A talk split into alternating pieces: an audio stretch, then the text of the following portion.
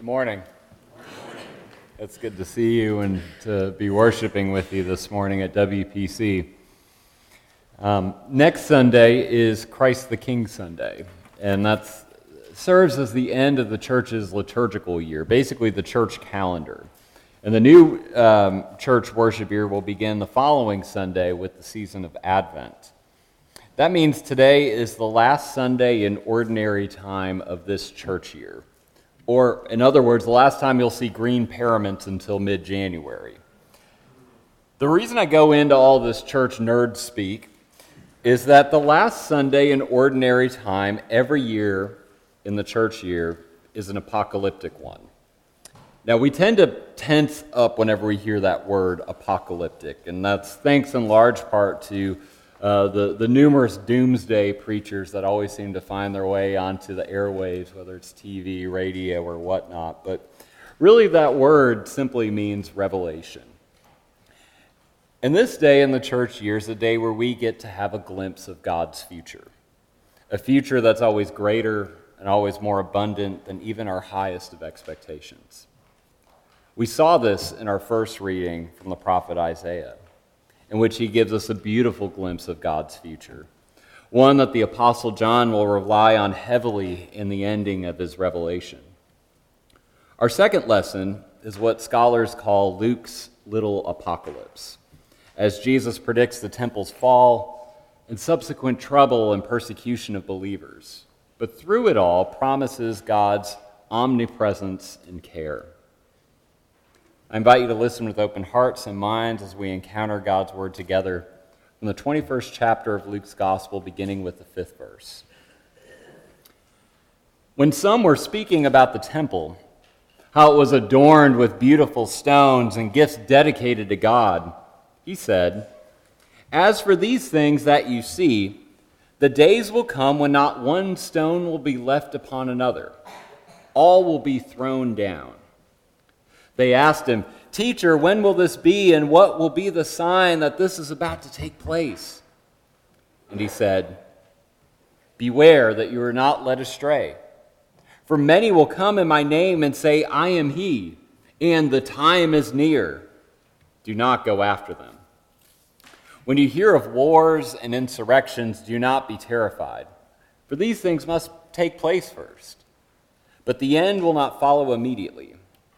Then he said to them, Nation will rise against nation and kingdom against kingdom. There will be great earthquakes, and in various places famines and plagues. And there will be dreadful portents and great signs from heaven.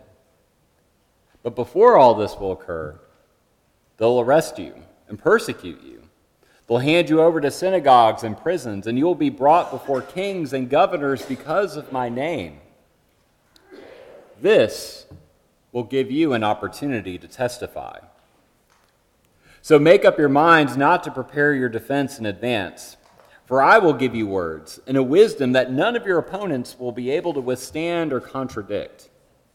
You will be betrayed even by parents and brothers, by relatives and friends, and they'll put some of you to death. You'll be hated by all because of my name, but not a hair of your head will perish. By your endurance, you will gain your souls. This is the word of the Lord. Thanks be to God. As a child, I loved to play with Legos. Now, I never really liked the kits, you know, the, the box that would have a, a cool um, design on it that you had to follow specific instructions in order to complete. I preferred the big tub of miscellaneous blocks that you could just dump out onto the floor and create whatever you wanted to. I'd spend hours as a kid building castles and houses, barns and pirate ships with just my imagination and hundreds of small rectangular blocks. I'd spend hours creating, building up my own little kingdom. And then eventually, my baby brother or dog would storm through, and my, my uh, hard work and creation would be no more. It would all be destroyed. In our scripture reading this morning, Jesus talks about the destruction of what people hold sacred. While at the temple in Jerusalem, the very symbol of Jewish worship of their day, He tells them that this ornate building will be destroyed, brick by brick, leaving not a single stone on top of another.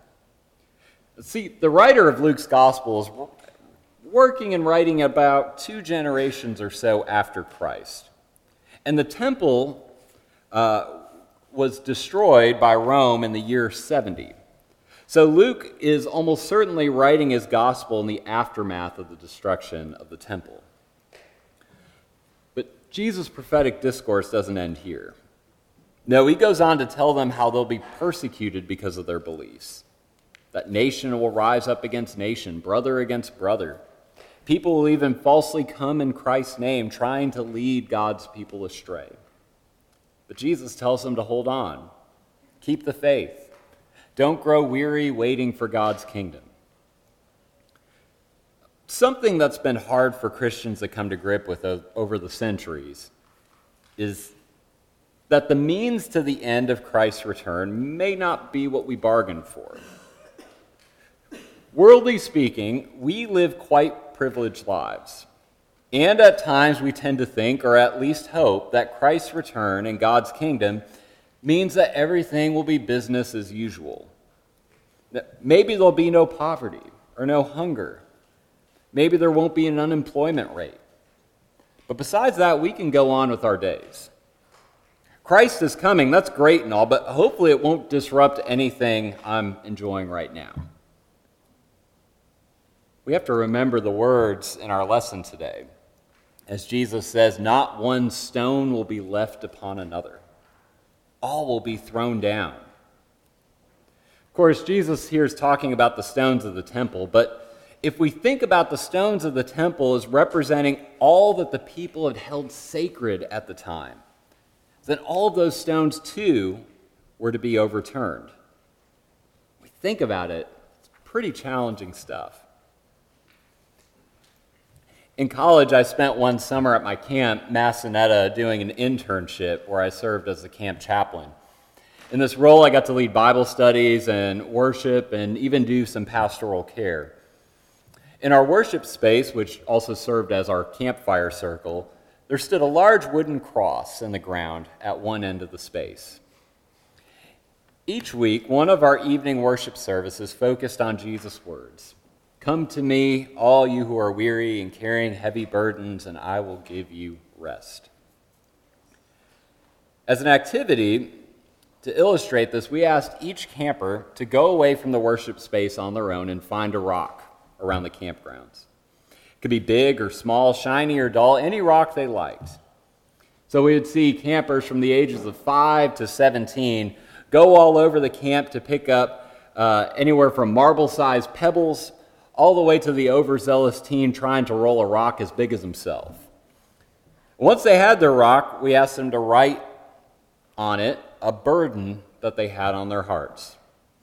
And after they wrote their burden on the rock, they were asked to lay them down at the foot of the cross to represent how Jesus takes away our burdens, our fears, our worries. This little pile of rocks grew and grew each week until it became a sizable Scottish cairn at the foot of the camp cross. We never asked the campers to share, but having done this releasing freeing activity, many of them were moved to share their burdens with one another.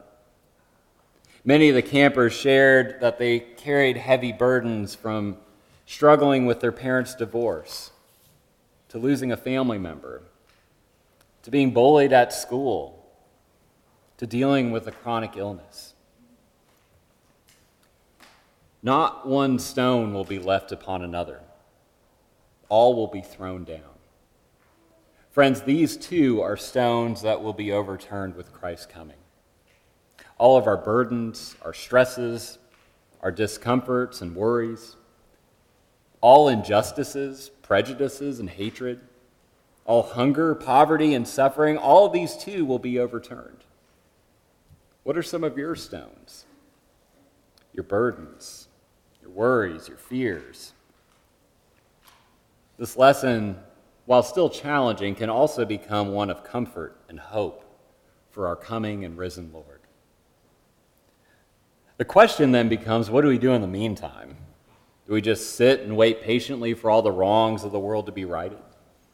When will that sweet by and by come? This is a question Christians have been asking for millennia, including the later epistles of the New Testament, and I would argue uh, the audience that Luke is writing his gospel for. Theologians have articulated that the most helpful attitude to think of God's kingdom is to think of God's kingdom in the terms of the already and the not yet. We know and profess that God's kingdom has begun with Christ's birth, the incarnation, God dwelling among us. We also know that this kingdom has come with Christ's death and resurrection. But still, we know that God's kingdom will not be fully realized until Christ returns in glory. In the same way, we see glimpses of God's kingdom come in around us, among us. We see wrongs righted by our world. We witness suffering alleviated, wars ended, peace restored.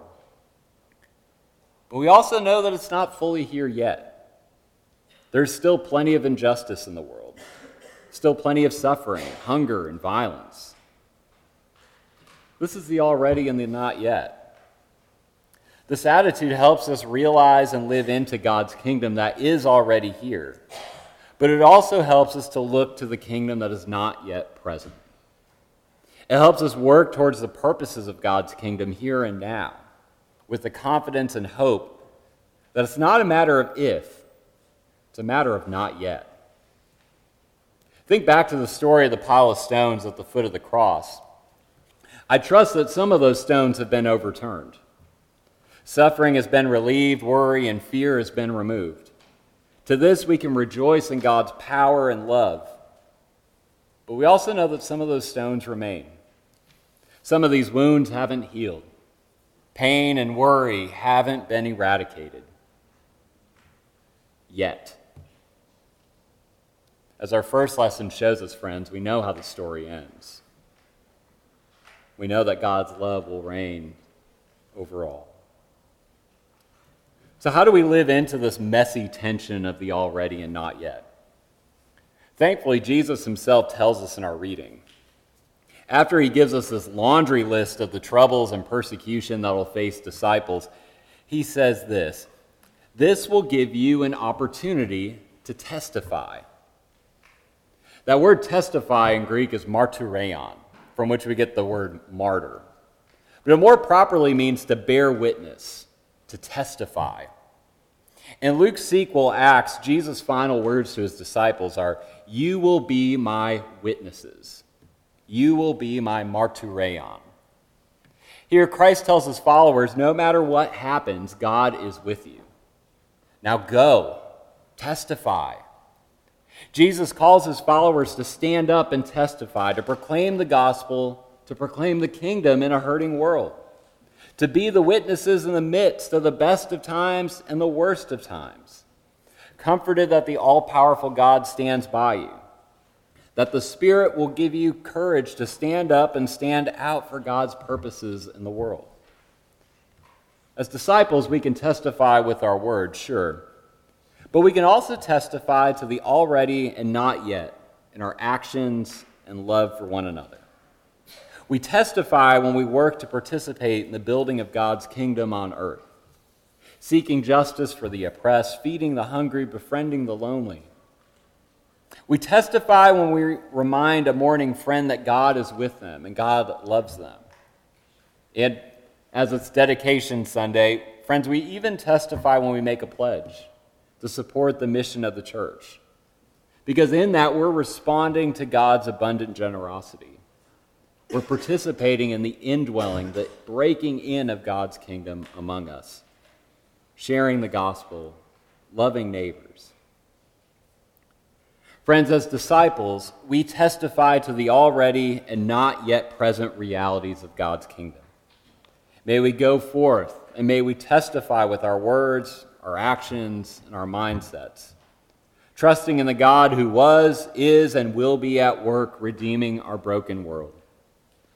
Because, friends, in Christ, we know how the story ends, and we can live into that blessed assurance here and now.